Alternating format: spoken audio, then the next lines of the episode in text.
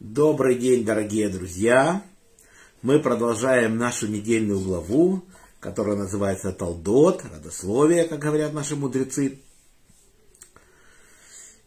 И написано: «И был голод в той стране, кроме первого голода, бывшего дни Аврагама. И сошел Аврагам в страну Плештим, царю Эмеляху в Грар. И явился ему Бог и сказал: не спускайся в Египет,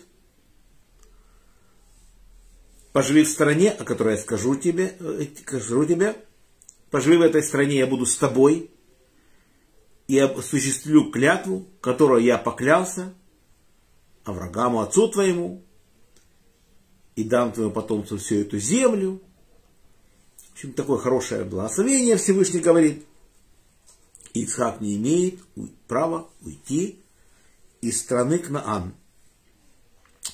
Мы с вами знаем, что он никогда не ушел из страны. Он всю жизнь здесь прожил. Все свои 180 лет наш праотец Ицхак не ушел из страны Кнаан. Вот так. Он единственный из наших праотцов. И спросили люди этого места о жене его. И он сказал: она моя сестра, ибо боялся сказать жена моя. И было спустя много дней, посмотрел раз царь Авимелех в окно и увидел: вот Ицхак играет с Ривкой, женой своей. Что-то он увидел. Увидел то, что не происходит между братом и сестрой. Те отношения, которые увидел, он понял, что это его жена. И призвал Авимелех Ицхака и сказал: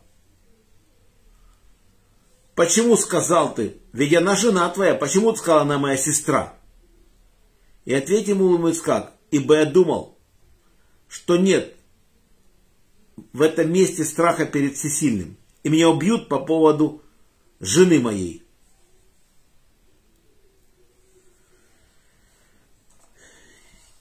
И сказал Авимелех своему народу: каждый, кто прикоснется к этому человеку и к жене его, умрет. И сеял Ицхак в той стране и получил в тот год старицей, ибо благословил его Бог. То есть не было большого урожая в стране, а у него было 100 урожаев. То есть он продавал их на 100 рынках. То есть невероятный урожай всесильный ему дал. И стал великим человек этот, и он все больше и больше возвеличивался, пока стал весьма великим. Что есть весьма великим? То есть то, что ему дал всесильный, это просто трудно себе представить.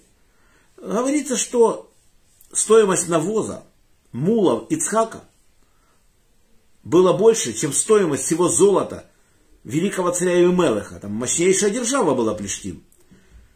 И еще чудо в том, что мулы — это животное, которое запрещено всему человечеству выводить. Тем более евреям это запрещено — скрещивать лошадь со слом. Но если они сами между собой в природе скрещиваются, получается такое животное мул. И вот у Ицхака пишется, что было чудо, что у него были именно эти мулы. Их было настолько много, столько их дал всесильный, что вот стоимость навоза его больше, чем стоимость золота царя Авимелеха.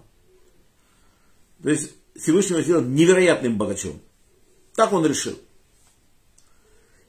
И были его стада мелкого и крупного скота, и много прислуги, и завидовали ему Плештим.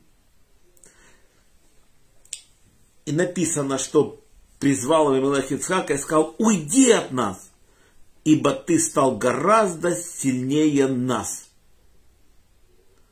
И ушел оттуда Ицхак. И поселился в долине Грар. И написано: и снова откопал Ицхак колодца воды, вырытые во дни Аврагама, отца его, которые засыпали Плештим после смерти Аврагама. То Ицхак это все восстановил. И копали рабы Ицхака в долине, нашли там колодец живой воды. И спорили пастухи грарские с пастухами Ицхака. И он назвал этот колодец Исек, и за него спорили. И ушел туда Ицхак. И вырыл другой колодец. И спорили за него. И он назвал его Ситна. Потому что на него тоже спорили. И он нашел оттуда. Ицхак ни в какие споры не вступает. Не воюет. Не пользуется своим положением. Не пользуется своим богатством. Чтобы их поставить на место. Нет. Он хочет, чтобы все мирно было. Он мирным путем все решает. И ушел в одно место. И рабы Ицхака вырыли там колодец. И о нем не спорили. И он сказал, вот теперь дал нам Бог простор, и мы распространимся на земле. И назвал его Реховот, простор, вот этот колодец. И написано, и пришли к нему Авимелех из Грара, и Ахузад, друг его, и Пихаль, военачальник его. И сказал им, зачем пришли вы ко мне? То есть Ицхак с ними разговаривает, как будто он царь. Кто это может царю такое сказать? Зачем пришли вы ко мне, великому такому Авимелеху? Они перед ним оправдываются. Увидели мы, что с тобой был Бог. И давай заключим свой союз. Чтобы ты нам не сделал зла. Так как и мы не дотрагивались до тебя и отпустили тебя с миром, ты теперь благословенный Богом. То есть для них, что человек ушел, его не ограбили, это у них уже что-то невероятное. То есть они такой невероятный поступок совершили. И Ицхак с ними разговаривает. Как будто он царь. И мы смотрим, когда они пришли к Аврагаму, пришел Авимелех из Грара, и Пихаль, военачальник его, говорит с Аврагамом.